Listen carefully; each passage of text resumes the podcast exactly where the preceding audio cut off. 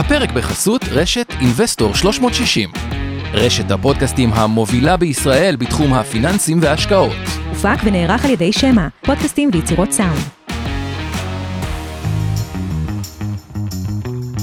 מעוניינים ללמוד יותר על עולם ההשקעות? האזינו לפודקאסטים נוספים שלנו. המשקיענים, אבנר סטפאק ועומר רבינוביץ' מדברים על כל מה שחם בעולם ההשקעות בשווקים המובילים וגם ההזדמנויות בשווקים המתפתחים. Investor 360 Live, אורן ברסקי ועומר רבינוביץ' מארחים את בכירי שוק ההון ועולם ההשקעות. כסף חדש, עם כל מה שרציתם לדעת על עולמות הקריפטו והפינטק, והפודקאסט השקעות למתחילים לכל מי שעושה את צעדיו הראשונים בעולם ההשקעות. השקעות למתחילים. אבנר סטפאק ועומר רבינוביץ' עוזרים לכם בצעדים הראשונים בעולם ההשקעות.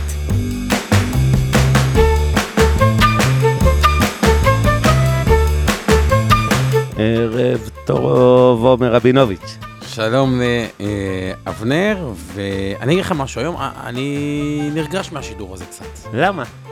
מה יש לך להתרגש? מה עכשיו? כי אני אגיד לך למה.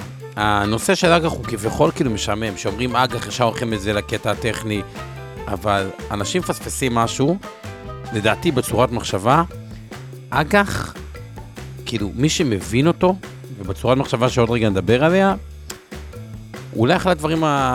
ה... ה... להבין את זה, הכי חשובים, כי ממנו נובע הכל. הוא כאילו, איך אומרים את זה? השורשים של ה... יסודות של ההשקעה. ה... היסודות של ההשקעה, כי כל דבר קשור לזה. תחשבו על זה בצורה הבאה, אוקיי?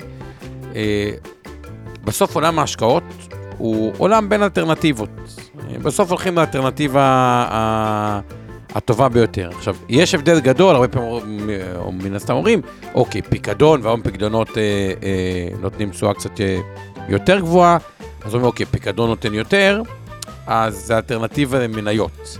עכשיו, מה זה אג"ח, כשחושבים על זה בצורה עמוקה? זה כמו פיקדון, רק עם אין סוף טווחים שונים, כי פיקדון אתה בדרך כלל עושה אה, לטווחים יותר קצרים, כי אתה נועל את הכסף בבנק ויש לך קנס אם אתה יוצא. נכון. באג"ח אתה יכול לעשות פיקדון ל-10 שנים, פיקדון ל-5 שנים, פיקדון ל-3 שנים, פיקדון לשנתיים, פיקדון ל-30 שנה, אבל הוא לא נעול, כי נכון. יש לו טווחי זמן. ותחשבו על עצמכם, או מישהו במשפחה שמכירים, שיש לו עסק. אה, ככל שעלות המימון שלו, כלומר, היכולת שלו לגבות כסף היא יותר אה, זולה, ככה הוא יכול לפתח את העסק שלו יותר אה, אה, מהר, הוא יכול ללוות יותר, נכון. אה, הוא יכול לצמוח יותר. אז עוד שנייה, אני רוצה רגע, לפני שאנחנו צוללים לפרטים, אז קודם כל בואו נסביר לקהל שלנו מה זה המילה אג"ח. היא שתי מילים, איגרת, חוב, אוקיי? איגרת זה סוג של נייר ערך, חוב זה חוב, אתם מבינים, זה סוג של הלוואה. בדיוק כמו שחברה, או ממשלה אגב, יכולה לקחת כסף, ללוות כסף מהבנק, או תיאורטית מכל מקור אחר, חברת אשראי חוץ-בנקאית וכולי. כך היא יכולה גם לגייס איגרת חוב בבורסה, ויש לנו איגרות חוב גם של ממשלות וגם של חברות בישראל ובעולם. הפרינציפ די דומה בכל העולם, ואת איגרות החוב האלה, לרוב, בטח בישראל, אנחנו קונים בבורסה, אוקיי? כמו שקונים מניה בבורסה, כך קונים את איגרת החוב בבורסה, ויש לנו איגרת חוב של בזק ושל שטראוס ושל בנק לאומי, וגם איגרות חוב של ממשלת ישראל. וכמובן, בהתאמה יכולנו ללכת לארה"ב ולקנות שם איגרות חוב של ממשלת ארה"ב, או של כל החברות שאתם יכולים לחשוב, מגוגל ואפל ומקדונלדס וכולי. אז זה איגרת חוב. בסוף זה הלוואה, זה חוב שחברה לקחה. ואם נסתכל באמת מהצד שהתחלת לדבר עליו, של החברה, ולא שלנו כמשקיעים, אז החברה בעצם יש לה בגדול שני מקורות מימון עיקריים. או מניות, או באנגלית equity, או איגרת חוב, חוב והלוואות למיניהם. זה שני המקורות. עכשיו, לכל חברה יש בדרך כלל גם וגם. גם יש לה שותפים שמחזיקים מניות, אה, ולצורך העניין היא יכולה להיות גם בורסאית, כלומר, חברה שמגייסת הון בבורסה, וזה מה שנקרא הון, אוקיי? גייסה הון בבורסה. זה לא כסף שצריך להחזיר אותו, זה כסף של החברה, לנצח נצחים, יכולה להשתמש בו, להשקיע אותו, לקנות איתו חברות וכולי. מעל השכבה של ההון יש לה שכבה של חוב, זה אותן הלוואות, כאמור, בין אם היא לקחה אותן מבנק, בין אם היא לקחה אותן בבורסה. אוקיי, אז מה זו בעצם אותה איגרת חוב? כמו שאמרנו, זה למעשה הלוואה שהממשלה או החברה לוקחת מאיתנו המשקיעים, אוקיי? לצורך העניין בבורסה, החברה מסוימת, ניקח סתם דוגמה שטראוס, רוצה לגייס עכשיו 200 מיליון שקל של חוב. אוקיי? היא תבוא, היא תנפיק איגרת חוב לציבור, היא תגייס מאיתנו את 200 מיליון השקלים, וכמו בכל הלוואה אחרת שאתם לוקחים בבנק, יש כמה דברים בסיסיים שאתם צריכים לדעת לגבי אותה איגרת חוב, אותם תנאי השקעה שאתם בעצם מקבלים. אוקיי, מה הם? הדבר הראשון זה הריבית, דיברנו על זה במפגש הקודם, אני מזכיר, הריבית זה בעצם ה, מה שאתם מקבלים כפיצוי על זה שנעלתם את הכסף באותה איגרת חוב של שטראוס, אוקיי? נתתם להם עכשיו, לא לבד, כולנו ביחד נתנו לשטראוס 200 מיליון שקלים, היא רוצה לצורך העניין לפתוח, אה, לקחת את הכסף הזה בשביל להקים קווי ייצור בסין, או אולי לקנות איזה חברה בהודו. אה, היא לקחה מאיתנו 200 מיליון שקל, אז הדבר הראשון, היא צריכה להבטיח לנו ריבית. עכשיו, תחשבו בהיגיון, אמרנו גם במפגש שעבר, ככל שנכס הוא ברמת סיכון יותר גבוהה, אנחנו נצפה לקבל פיצוי, כלומר ריבית יותר גבוהה בהתאמה. אז ברור ששטראוס, שהיא חברה גדולה ויחסית יציבה, הריבית שלה אולי תהיה יותר נמוכה מכל מיני חברות הייטק שיגייסו איגרות חוב. מצד שני, ברור ששטראוס היא יותר מסוכנת נגיד מממשלת ישראל או ממשלת ארצות הברית, ולכן היא צריכה לשלם ריבית יותר גבוהה מזו שהממשלה תציע לנו. שטראוס מציעה נכון להיום 4.5%, שזה אחוז ומשהו מעל מה שאיגרת חוב של ממשלת ישראל נותנת 3% ומשהו, אוקיי? הגיוני, הייתם אה, רוצים איזושהי, מה שאנחנו קוראים פרמיית סיכון, בכל זאת ההשקעה בשטראוס היא פחות בטוחה מהשקעה בממשלת ישראל. אז זה קודם כל הריבית. הדבר השני שאתם רוצים לדעת, זה האם הקרן היא צמודה או לא צמודה למדד, או תיאורטית לדולר, לאירו וכולי. כמובן שאיגרות חוב בישראל, כמעט כולן יהיו או צמודות למדד המחירים לצרכן, או רובן לא צמודות בכלל לשום דבר, אוקיי? מה שאנחנו קוראים שקליות, אוקיי? אה, בדיוק כמו שהייתם לוקחים משכנתה ומציעים לכם מסלול צמוד למדד בתוספת ריבית X, כך גם כשאתם בכיוון ההפוך, אתם אלה שמלווים את הכסף על ידי ההשקעה באיגרת החוב, אתם מצפים לקבל מהחברה או נניח 4.5%, כמו בדוגמה של שטראוס, לא צמוד למדד, או תאורטית יכול להיות שהייתם אומרים, תראו, תשלמו לנו 2.5% ריבית ועוד הצמדה למדד. עכשיו, בגדול, אה, זה, זה למעשה התנאי השני שאתם רוצים מלבד הריבית לדעת, האם הקרן צמודה או לא. התנאי הבא זה כמובן למשך כמה זמן ההלוואה הזו. בדיוק שוב, אני חוזר, אתם מכירים את עולם המשכנתאות, לקחתם משכנתה או כל הלוואה בבנק, או מישראכרט או מכל חברה אחרת, יש איזשהו טווח שאתם צריכים להחזיר את הכסף, נכון? אז נניח לצורך העניין, אתם רוצים לדעת, יש הבדל אם מציעים לכם 4.5% לאיגרת חוב לשנה נניח, או ל-10 שנים או ל-30 שנה. בהכללה, ככל שהתקופה תהיה ארוכה יותר, התקופה של אותה איגרת חוב, ככה אתם מצפים לקבל גם ריבית יותר גבוהה, נכון? כי אתם כביכול נועלים את הכסף לטווח ארוך יותר. עכשיו, אני אמרתי פעמיים במשדר הזה, נועלים את הכסף, חשוב כאן לעצור ולהבהיר, איגרת חוב נסחרת בבורסה כל יום. זו לא הלוואה פרטית שאתם באמת נעלתם את הכסף. אתם יכולים למכור את איגרת החוב, ממש כמו מניה, בכל שעת, בכל דקה במסחר בבורסה, אבל אתם לוקחים את הסיכון שלא בהכרח תקבלו באופן יחסי, נגיד קניתם איגרת חוב לעשר שנים, ואחרי שנה בדיוק רציתם למכור אותה, אתם יכולים, זה לא אומר שתקבלו בדיוק את הריבית שדיברו איתכם מההתחלה, אותם 4.5% על שנה, יכול להיות שאגב קיבלתם יותר, יכול להיות שפחות, בדיוק. כי לאיגרת חוב יש מחירים זה... משתנים בבורסה. אבל הפואנטה היא שבגדול, אתם רוצים לדעת לכמה זמן הכסף שלכם מושקע באותה איגרת חוב. בדרך כלל איגרות החוב, הייתי אומר של חברות, זה בין 5 שנים ל-15 שנה, זה הרוב המכריע. איגרות חוב של ממשלות יכולות להגיע אפילו עד 30 שנה, גם ממשלת ישראל, גם הפד, ארה"ב וכולי. רצית להוסיף משהו? לא, אז, אז בואו נראה את זה, ניקח את זה קצת יותר מספרים לדוגמה. אבנר אמר, נגיד, שטראוס לעשר שנים נותנים 4.5% לשנה, זה אומר שבמהלך התקופה, נקבל סך הכל 45 אחוז. קצת יותר, כי זה 45 אחוז ריבית דריבית, אבל 45, 45 אחוזים במהלך 10 שנים. יכול להיות שמתוך זה זה יהיה 10 אחוזים בשנה הראשונה, ואחרי זה 3.5 אחוז בשנה במשך 9 שנים. יכול להיות גם שזה יהיה מינוס בשנה הראשונה. עכשיו, אנחנו, בהקשר הזה רק אני אגיד, זה מאוד מאוד מתעתע, כי כאילו בן אדם חושב, וגם זה, זה הסיבה למה הרבה אנשים שמשקיעים באג"ח, לפעמים מרגישים מרומים, כי כביכול קניתם אג"ח לעשר שנים, הוא אמור לתת 4.5% לשנה, אבל אם ניקח את אג"ח שטראוס כדוגמה, אוקיי, שהוא נסחר בשער 100, 100 אגורות, הוא חייב להחזיר, 100, כי מי שקנה אותו, קנה אותו ב-100 אגורות, שקל שצריכים להחזיר לו, לעוד 10 שנים. הוא ירד במשך ארבעה חודשים ב-20 אחוז, שזה קיצוני. עכשיו, בהמשך נסביר למה זה קרה, אבל ה- התנודתיות הזו בנכס שכביכול אמור להיות משהו יציב, הוא דבר שהוא לא כזה אינטואיטיבי נכון, אנשים להבנה. מסתכלים על אגרות חוב כמשהו מאוד סולידי כמשהו ובטוח. מאוד... זה, זה אכן יותר בטוח וסולידי ממניה, אבל זה לא אה, סופר סולידי, וככל שאיגרת החוב ארוכה יותר, יש לה נטייה, כמו בדוגמה שנתת, להיות יותר תנודתית. היא כנראה לא תקרוס כמו מניה, אלא אם חלילה החברה פשטה רגל ולא מחזירה את הכסף, או עשתה מה שאנחנו קוראים תספורת, כלומר היא לא עומדת נכון. בהחזר החוב, היא אה, דוחה אותו ומקצצת את חלקו ומחזירה רק אה, 70 אגורות מכל אה, שקל שהיא לצורך העניין לקחה מכם.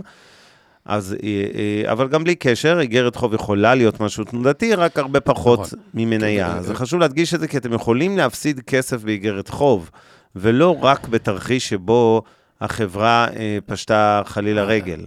אז, אז בדיוק, אז אם אני מסכם את הנושא הזה, ובסיכום שלו נסביר לכם איך לוקחים את התנודתיות של לקרות החוב לטובתכם ולא לרעתכם, באג"חים ארוכים תזכרו את זה, התנודות גם יכולות להיות של פלוס מינוס עשרה אחוז ויותר אה, בשנה. אבל בואו נבין קודם כל עד הסוף את כל הגורמים של האג"ח, ואז ניגע באיך אנחנו לוקחים את התנודתיות הזאת אולי, ומנצלים אותה גם לטובתנו. כן, אז אה, קודם כל נסביר פה עוד מושג אחד, זה מה שאנחנו קוראים קופון. קופון באיגרת חוב זה בעצם הריבית הזאת, אותם 4.5% כמו בדוגמה של שטראוס, שמבטיחים לכם כל שנה. זה מה שיצא מהחשבון הבנק של שטראוס, לצורך העניין חשבון הבנק שלכם כמשקיעים, אתם תקבלו את זה ממש לחשבון שלכם, ולא משנה באיזה בנק אתם, או trade, אה, איפה שמתנהל חשבון ניירות הערך שלכם, אתם תקבלו את הקופון, יכול להיות פעם ברבעון, פעם בחצי שנה, פעם בשנה, אבל זה כמובן החלק היחסי, כן, אנחנו מדברים, כשאומרים 4.5% זה לשנה, יכול להיות שזה מורכב מפעמיים של קצת יותר מ-2% כל אחד, אבל בגדול, זה הקופון. עכשיו נעבור למושג אחר, שהוא התשואה לפדיון. מהי התשואה לפדיון?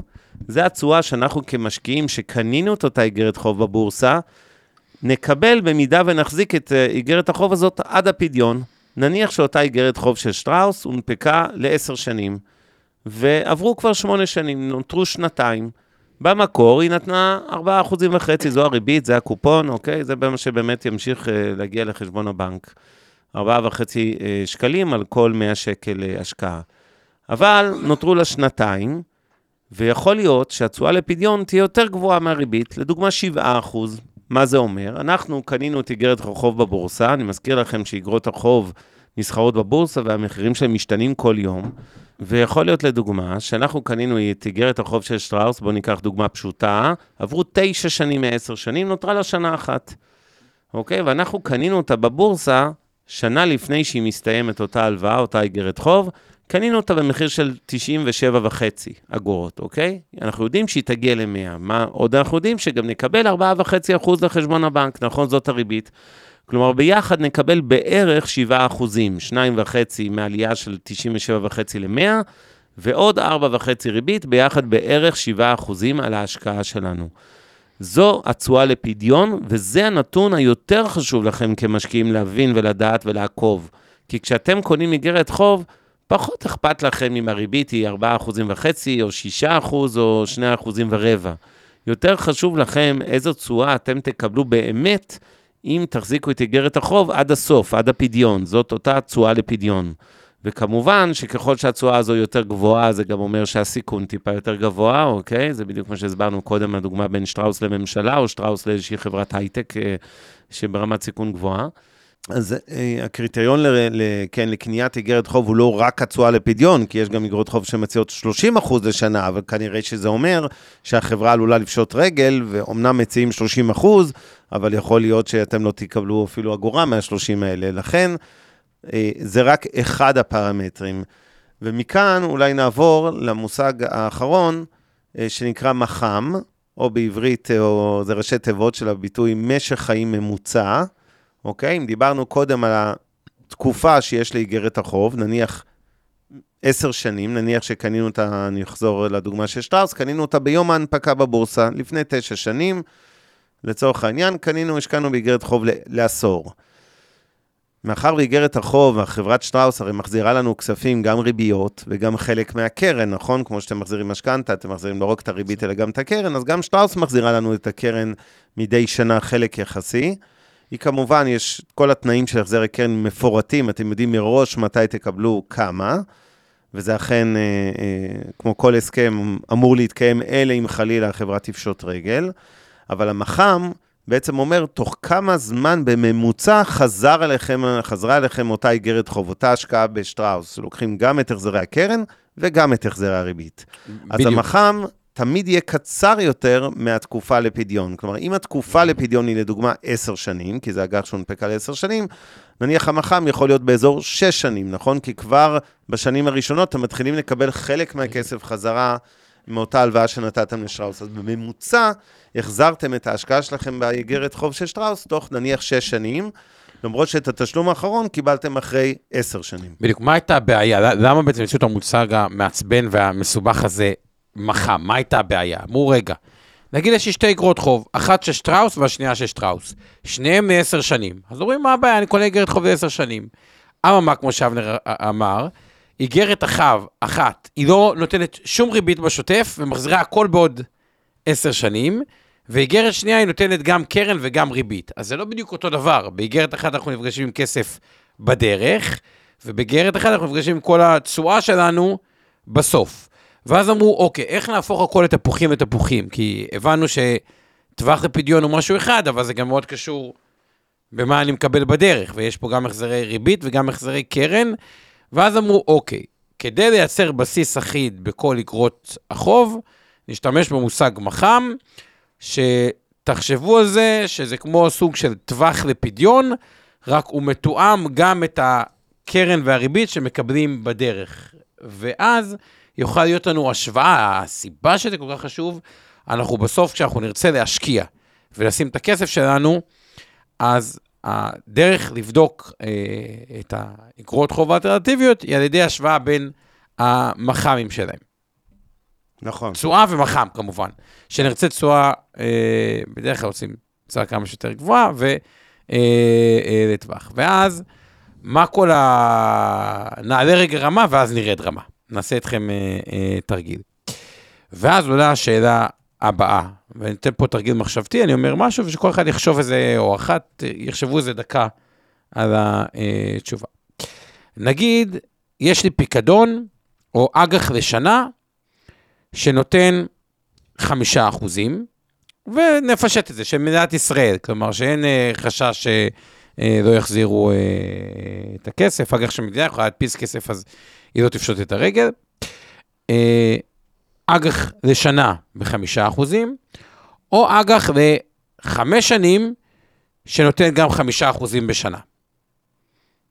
אז על פניו כולם יגידו, רגע, יש לי אג"ח לשנה שנותן חמישה אחוזים, למה שאני ארצה לקנות אג"ח לחמש שנים שנותן חמישה אחוזים לשנה?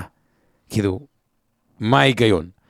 אז בואו נראה, נעשה איזה תרגיל השקעות קטן, מתי נעדיף לקנות אג"ח לשנה בחמישה אחוזים, ומתי נעדיף לקנות אג"ח לחמש שנים בחמישה אחוזים. אוקיי, אז התרגיל הזה הוא, מעניין. על, על פניו זה נראה שעדיף אג"ח לשנה לחמישה אחוזים.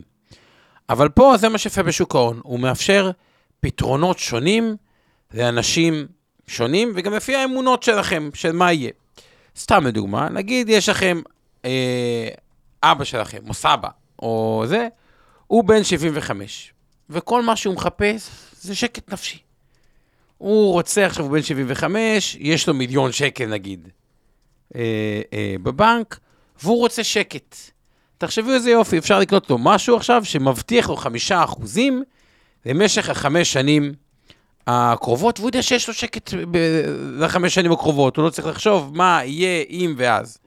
לעומת זה, בן אדם שעוד שנה רוצה לקנות דירה, אז יכול להיות שהוא יעדיף לא לקחת את התנודתיות, כי אמרנו אג"ח ארוך הוא יותר תנודתי, לקנות אג"ח לשנה ולהבטיח חמישה אחוזים רק לשנה אחת. אז זה, ראינו פתאום השקעות, וואלה, זה נורא פרסונלי. יש אנשים שונים מחפשים דברים שונים. הנקודה השנייה היא, מה האמונה שלנו? מה הכוונה, מה האמונה שלנו? תחשבו עוד פעם, תחזרו לבייסיק של השקעות. כל העולם של השקעות זה אלטרנטיביות השקעה. והשאלה היא, אם אני קונה אג"ח לשנה, שנותן חמישה אחוזים, אני צריך לשאול את עצמי, מה אני חושב שתהיה אלטרנטיבת ההשקעה שלי בעוד שנה? אם סתם לדוגמה, אני מאמין שהריבית במשק, ואני מזכיר, יש, לפעמים אתם רואים פרסום של הבנק המרכזי, שהוא מכריז על מה זה הריבית במשק, אבל גם מי שלא לגמרי מבין את הנושא של הריבית במשק, זה תחשבו על הריבית שאפשר לקבל בבנק, נפשט את זה. ואם אני מאמין שהריבית בבנק בעוד שנה, ואני קצת uh, עוד פעם אומר, הקצנתי את זה, כי זה לא יהיה ככה, תהיה עשרה אחוזים, אז ברור שעדיף לי לקבע ריבית לשנה של חמישה אחוזים, ובעוד שנה אני אוכל לקבל את הפיקדון החדש בבנק, או באג"ח של העשרה אחוזים. לעומת זו, אם אני מאמין שבעוד שנה מהיום, uh, ואני לא נכנס עכשיו ללמה, כי זה כבר יותר מסובך, אבל הריבית תחזור להיות אפס, כלומר, מצב כמו שהיה פעם, שקיבלו אפס על פקדונות ואפס על אג"חים, אז אולי נגיד לי כבר היום, רגע, רגע, רגע.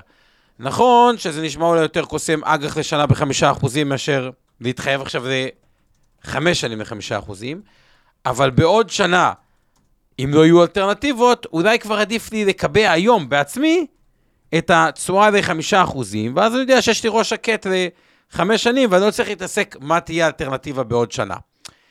כלומר, כל הרעיון באג"ח, אם אני רוצה אה, לפשט אותו, ואני מתחיל מאג"ח המדינה, שהוא התחליף פקדונות, הוא האם אני רוצה לקבע את התשואה שלי לטווח יותר קצר, או לטווח יותר ארוך. זה אה, איזשהו משחק שיש, וזה המשחק הראשון. אחרי זה נעלה שלב לנושא של אג"ח של חברות. אבל רגע לפני שאני אגיע לאג"ח אה, חברות, אני רוצה אולי לתת עוד דוגמה שתיתן את הפרספקטיבה של האלטרנטיבות. למי שלא זוכר, והרבה פה לא זוכרים, בשנות ה-80 היה ניתן לקבל על אג"ח ארצות הברית 20% לשנה. זה, זה היו התשואות.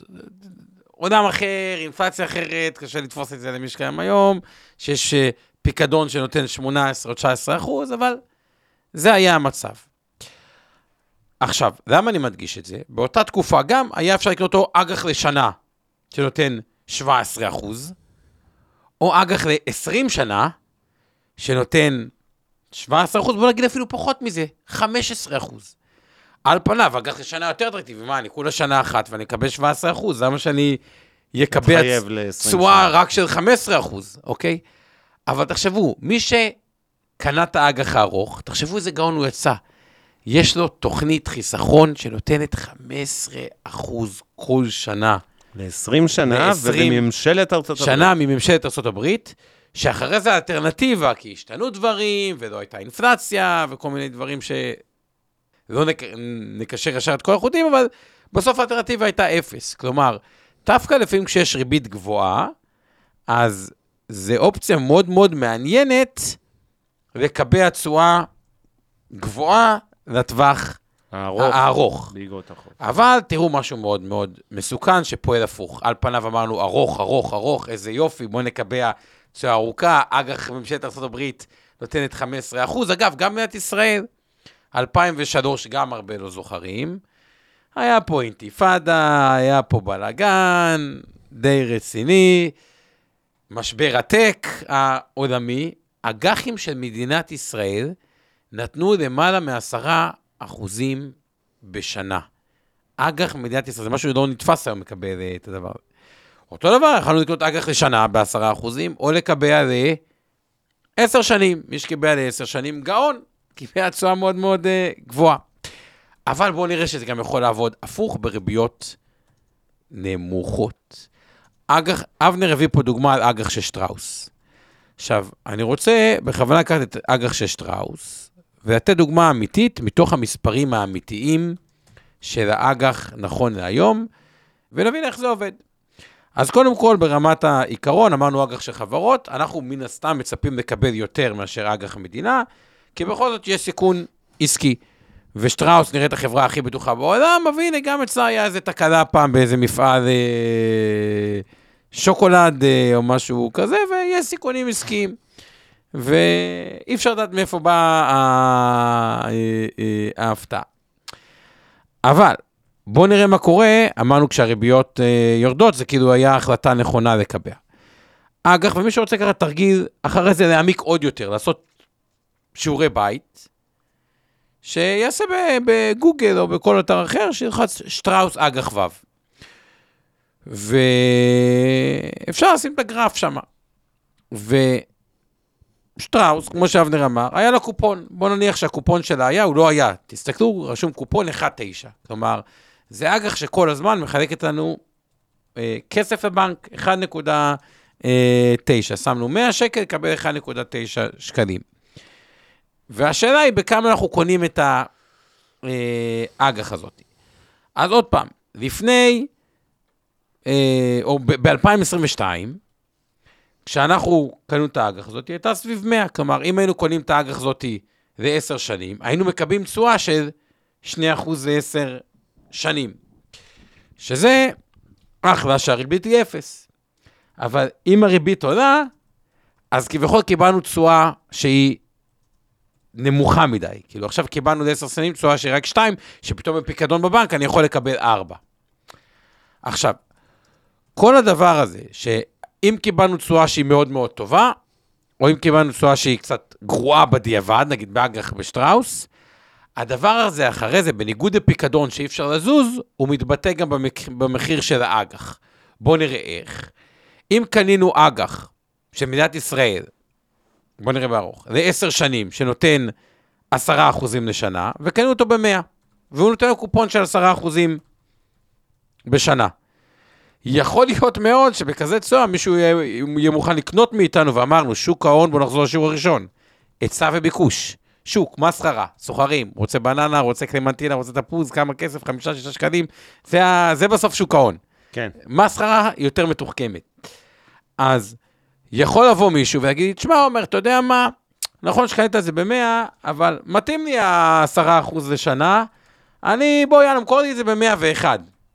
ואז יבוא מוישה זוכניק או אבנר, יגיד, אתה יודע מה? וואלה, מתאים לי גם ב-102. למה ב-100 ו... ב-2% יותר? למה כי אומר, בוא'נה, אני משלם 102, אבל אני מקבל עכשיו כל שנה 10 שנים קופון של 10%, אני שיחקתי אותה. והדבר הזה מתבטא ברווח הון. קנינו ב-100, ופתאום אחרי יום או אחרי יומיים, אם משהו השתנה, אז זה עלה. זה בדוגמה שכאילו קניתי משהו ממש אטרקטיבי, קיבלתי תשואה גבוהה ואין אלטרנטיבות השקעה. אמרנו, חוזר לשיעור ראשון, כל עולם ההשקעות הוא משחק בין אלטרנטיבות. עכשיו בואו נראה לך דוגמה של שטראוס. קניתי אג"ח שטראוס ל-10 שנים, שהוצאתי 2% בשנה. וואלה, אחלה, שהריבית היא 0 והפיקדון הוא 0. עם פיקדון אני יכול לקבל 4. אני אומר, וואלה, אתם יודעים מה, נגיד קניתי את זה ב-100, לא, לא מתאים לי להחזיק את זה ב-100, ויכול לבוא מישהו ואני אגיד לו, תשמע, אתה רוצה לקנות ממני את זה ב-99, כי כאילו, כי קיבלתי תשואה שהיא נמוכה מדי, ואני מזכיר, הכל זה בין קונה ומוכר. ואז, בואו נראה מה קרה היום. מי שקנה את זה בינואר, בשער שהוא קרוב ל-100, היום המחיר שלה 84. מינוס 16 אחוז על משהו שבסך הכל רציתי לקבל תשואה של 2 אחוז בשנה. והאג"חים של מדינת אה, ישראל, אגב, עלו בעשרות אחוזים. מה אני בא להגיד מכל המשחק הזה? בסוף, עולמות של האג"ח שלנו כמשקיעים, אוקיי? זה ההחלטה שלנו היא בעיקר, האם אני רוצה לקבע תשואה, את התשואה שאני יכול לקבל היום לזמן ארוך או לזמן קצר, זה משחק אחד. האם אני רוצה להוסיף לתשואה הזאת קצת? אם אני הולך לאג"ח של חברות, שאני מקבל טיפה יותר, כי חברות בדרך כלל יגייסו כסף יותר יקר מאשר אה, אה, מדינה, וזה המשחק שלנו כמשקיע. עכשיו אני רוצה להפוך את המשוואה, ואני רוצה רגע שתחשבו כבעלי עסקים. עכשיו אני רוצה לנתח את הזווית של העסק באג"ח.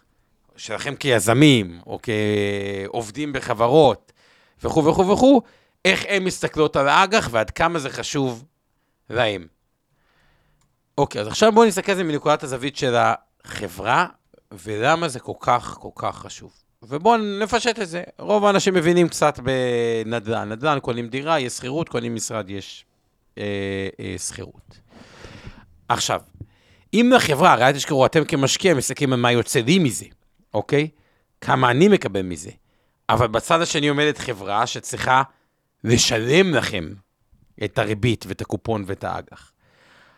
עכשיו, ככל שלחברה יותר זול לגייס אג"ח, כלומר, היא משלמת למשקיעים תשואה יותר נמוכה, יותר שווה לה לצמוח, יותר שווה לה לקנות אולי עוד מפעל, או עוד משרד, או עוד נדל"ן.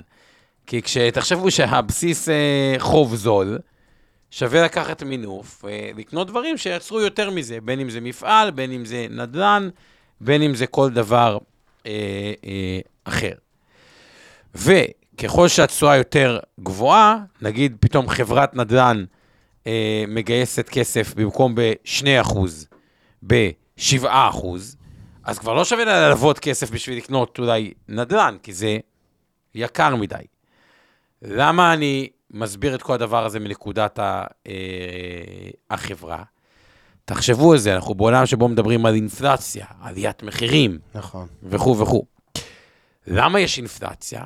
כי יש כל הזמן בגושים. חברה אומרת, רגע, יש ריבית אפס, שווה לי ללוות כסף, שווה לי להשקיע בעוד מפעל, אני צריכה עוד עובדים, אני צריכה עוד מכונות. מכונות זה עוד, מישהו ייצר את המכונות, זה עוד עובדים.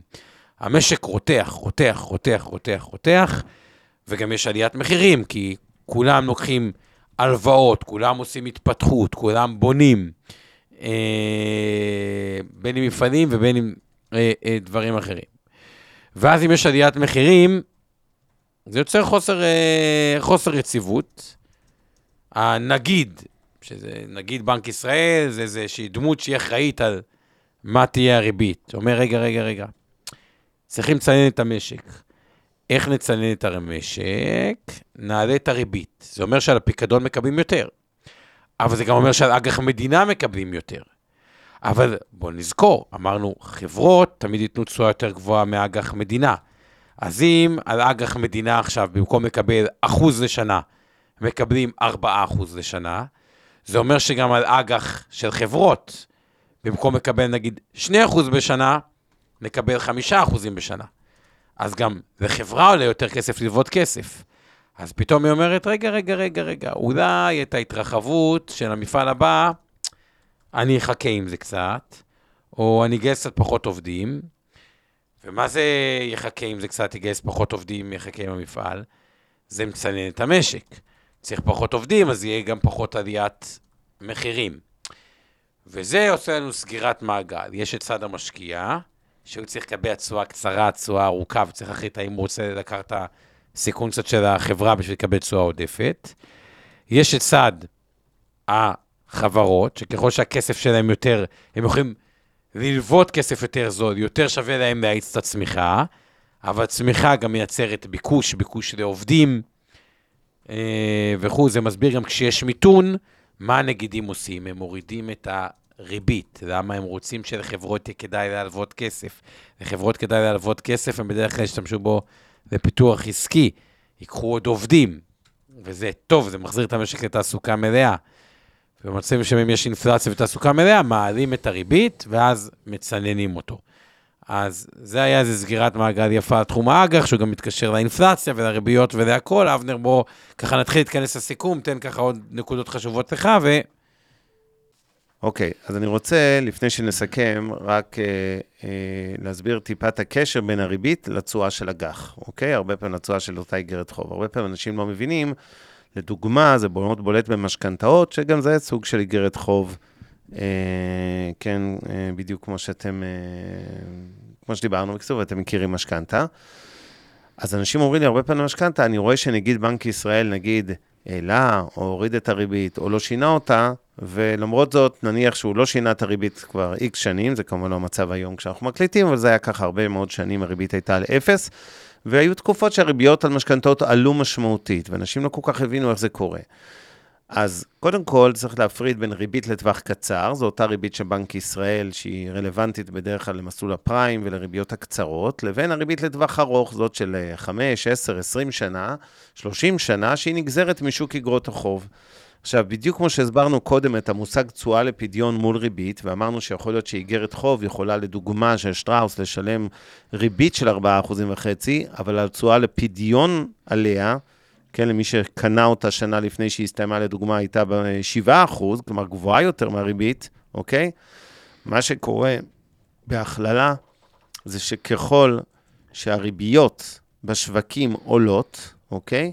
נניח נגיד בנק ישראל מעלה את הריבית, נגיד הפד מעלה את הריבית וכולי, בגדול כן יש קורלציה חיובית, כלומר התשואה לפדיון גם אמורה לעלות. איך זה בעצם קורה? בדרך כלל, מחיר אותה איגרת חוב, זאת שאמרנו לכם שהיא תיפדה בסוף התקופה, בסוף העשר שנים האלה, במחיר של 100 אגורות, ואתם קניתם אותה בבורסה לפני כן ב-70, 80, 90, תלוי מתי קניתם, אוקיי?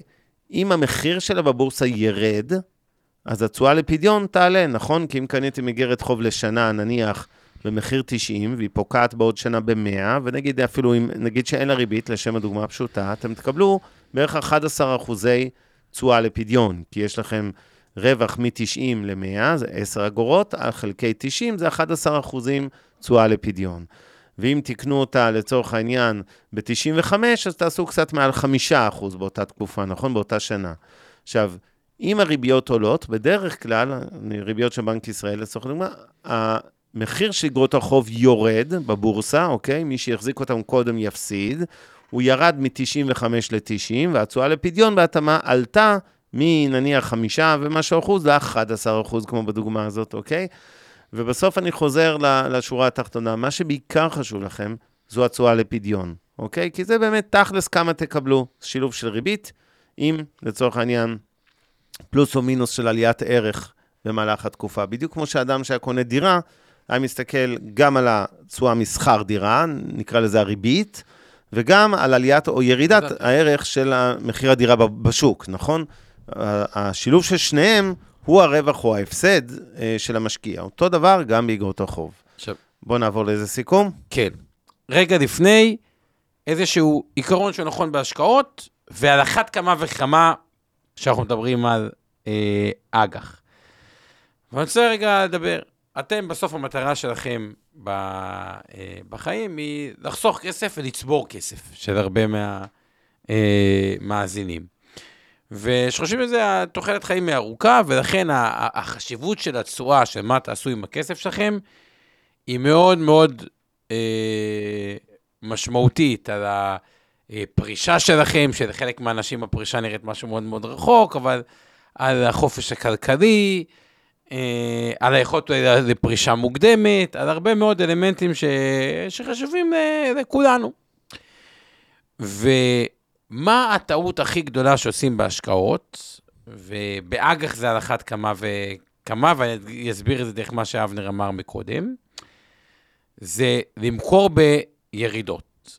ובואו תבינו את האבסורד של למכור אג"ח דווקא בירידות, והקורונה הייתה דוגמה מעולה לקריסה בהרבה מאוד מאוד אה, אג"חים, כי כולם מכרו הכל. אבנר אמר מקודם, או נביא דוגמה פשוטה, יש אג"ח שנסחרת ב-100 ומחלקת קופון של 5, אה, ובשביל הסופר פשטות, שנה הבאה אמורה להיפדות. כלומר, יש לנו אג"ח שנסחרת היום ב-100, נותנת קופון של 5, ושנה הבאה היא נותנת 100. אם האג"ח הזאת נופלת לשער 50, ובכוונה אני מקצין, זה לא אמור לקרות, אבל אני סתם מקצין, אז אם אני מכרתי את זה ב-50, הפסדתי חצי מהכסף. מי שקנה את זה ב-50, הוא גם עדיין יקבל קופון של 5, כלומר 10% תשואה שוטפת, כי הוא עכשיו קנה את זה ב-50, הוא כבר לא קנה את זה ב-100, ושנה הבאה יכפיל את הכסף. עכשיו, באג"ח זה ממש עיקרון מתמטי, בהנחה שלא פושטים. כלומר, המחיר ירד, בהגדרה, מה אבנר אמר, מחיר ירד, תשואה עלתה. עולה. עכשיו, למה כל כך מדגיש את זה? כי בכל התחום, בעיקר של עולם החוב, זה קצת מתעתע. ככל שההשקעות שלי יעשו יותר טוב, כנראה שהקדימה יהיה פחות אטרקטיבי, וככל שההשקעות שלי היו יותר גרועות, כנראה שהקדימה שלי יהיה יותר אטרקטיבי. מתעתע, מבלבל, כמו שאומרים את הדבר הזה, אה, מבולבלים גם אנחנו.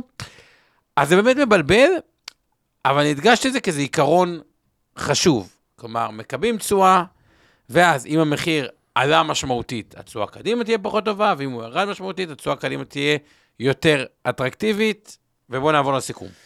אוקיי, אז מה היה לנו בעצם היום? דיברנו, הסברנו מה זה אגרות חוב, שזה למעשה הלוואה, כמו כל הלוואה, כמו משכנתה או הלוואה שאתם הייתם לוקחים, אז זה הלוואה שמי שלוקח אותה זה חברה או ממשלה, ומי שנותן אותה זה אתם המשקיעים, לא משנה אם אה, לקוח פרטי שקנה לעצמו בתיק ההשקעות שלו, או אני כגוף מוסדי שקניתי עבורכם בתיק ה- קרנות הפנסיה.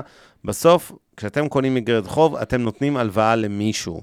וכמו כל הלוואה, יש לה כמה תנאים שאנחנו רוצים אה, לדעת לפני שאנחנו שמים אצלו את הכסף. אחד, זה מה הריבית שהוא מתחייב, אוקיי? נניח שאני עכשיו נותן לו אה, הלוואה, אה, אז אנחנו רוצים לדעת איזה ריבית הוא מציע, והאם היא הולמת את רמת הסיכון, כי יכול להיות שאנחנו מוכנים אה, לקבל 4.5% משטראוס, אבל מעסק קטן שאנחנו לא מכירים, אנחנו נדרוש אה, 8 או 10 או 13 אחוזים, כי הוא ברמת סיכון הרבה יותר גבוהה משטראוס כדוגמה. התנאי השני שאנחנו רוצים לדעת הוא לכמה זמן אה, נתנו את הכסף, כמו כל הלוואה, מתי מחזירים לנו אותה. אז uh, יכול להיות לחמש, לעשר, לעשרים שנה, לשנתיים, לכל, לכל מועד, וכמובן גם באיזה תנאים מחזירים את הקרן, האם זה כל uh, uh, שנה, או רק בסוף התקופה, מעין הלוואת בלון כזאת. Uh, הדבר הבא שאנחנו נרצה לדעת, זה כמובן משך החיים הממוצע. הסברנו, זה בעצם לוקח את תזרים התשלומים שהחברה צריכה להחזיר לנו את ההלוואה, נניח שלקחה הלוואה לעשר שנים, אם לדוגמה היא לא החזירה אגורה כל העשר שנים, כי זה הכל היה הלוואת בלון, אז מן הסתם המח"מ, משך הממוצע של אותה הלוואה, הוא באמת עשר שנים. אבל אם היא משלמת לנו קרן וריבית בכל שנה נניח, אז מן הסתם המח"מ יהיה בערך חצי מהתקופה, נניח חמש או שש שנים מתוך אותן עשר שנים. הנתון הבא אה, הוא ההצמדה או אי-הצמדה של הקרן. אנחנו רוצים לדעת האם קרן, אותה חוב שנתן, אותה הלוואה, היא צמודה למדד המחירים לצרכן, או אולי לדולר או למשהו אחר, או לא צמודה בכלל, כמו מרבית אגרות החוב. והנתון האחרון הוא מה שנקרא התשואה לפדיון, וכאן הסברנו, היה קצת אולי מסובך לא לדאוג, יש לנו עוד הרבה אה, פרקים בהמשך שאתם תבינו, גם מי שלא הבין הערב, אבל אה, התשואה לפדיון היא לא זהה לריבית, גם אם יש איזשהו מתאם חיובי, כי הריבית היא למעשה אה, מה שאתם תקבלו אם השקעתם ביום הראשון, לצורך העניין, לעשר שנים באיגרת חוב של שטראוס, והבטיחו לכם 4.5%. הריבית היא 4.5. בדוגמה הספציפית הזו, גם התשואה לפדיון היא 4.5. אבל אם קניתם את האיגרת חוב הזו בבורסה, נניח כעבור תשע שנים מתוך עשר, יכול להיות שהיא עכשיו נסחרת בבורסה, בתשואה לפדיון של 7% או רק של 3% או כל מיני מספרים אחרים, שהם לא 4.5% של הריבית שלה, אוקיי? למה התשואה לפדיון יותר מעניינת? כי היא בעצם אומרת, תכלס, שורה תחתונה, בהנחה שהחברה לא תפשוט רגל, כמה כסף אנחנו נקבל חזרה לכל שנה של השקעה בחברה, ואם בדוגמה הזאת איגרת החוב תיתן 7% לשנה, אוקיי? גם אם הריבית היא רק 4.5%, ה-7% האלה שכוללים אומנם את הריבית בתוכם, זה בעצם התשואה שאתם כמשקיעים תקבלו, ולכן התשואה לפדיון היא יותר חשובה לכם מהריבית שההלוואה אה, משלמת. נראה לי שארזנו את זה בסדר, אז אה, אפשר להתקדם איתכם אה, לפרק הבא. נדבר על מכפילי מניות, מכפילי רווח, מכפילי הון, נסביר את המושג מכפיל, ולאט לאט תיכנסו לעניינים יותר ויותר. יפה, ואם אבנר הזכיר את המילה מכפילים, מה שיפה בשוק ההון, והמסע, ה- אני רוצה להגיד המופלא, לדעתי הוא מופלא, אני מאוד אוהב אותו, שאתם הולכים לעבור פה בפודקאסט, היא ללמוד נושא-נושא. היום למדנו על אגרות חוב, למדנו ב- על ריבית. על ריבית, נמשיך עם המכפילים, כן. אבל ככל שיש יותר הבנה, וזה מה שזה יפה, זה המסע שאתם תראו לאורך זמן, פתאום כל אחד מהתחומים טיפה מתחיל להתחבר לשני, כי כמה חברה מרוויחה ובכמה היא נסחרת, תלוי גם בכמה היא מגייסת כסף, כי אם היא מגייסת כסף בזול, אז אולי הרווחים העתידיים שלה יהיו יותר גבוהים, ואם היא מגייסת כסף ביקר, אולי הרווחים שלה יהיו יותר נמוכים. אז הפרק הבא אנחנו נתחיל לדבר על מכפילי רווח ועל מניות וכו', אבל ככל שיעבור הזמן, גם אם הדברים לא 100% יושבים, הם הכל ישבו... יתחבר לכם, לא הכל לדאוג. יתחבר, וזה יהיה לכם ממש כיף ומעניין. אה, נתראה בפרק הבא. יופי, אז תודה רבה, וניפגש בקרוב. מוזמנים להאזין לפודקאסטים נוספים שלנו, המשקיענים, השקעות למתחילים, Investor Live וכסף חדש. הופק ונערך על ידי שמע, פודקאסטים ויצירות סאונד.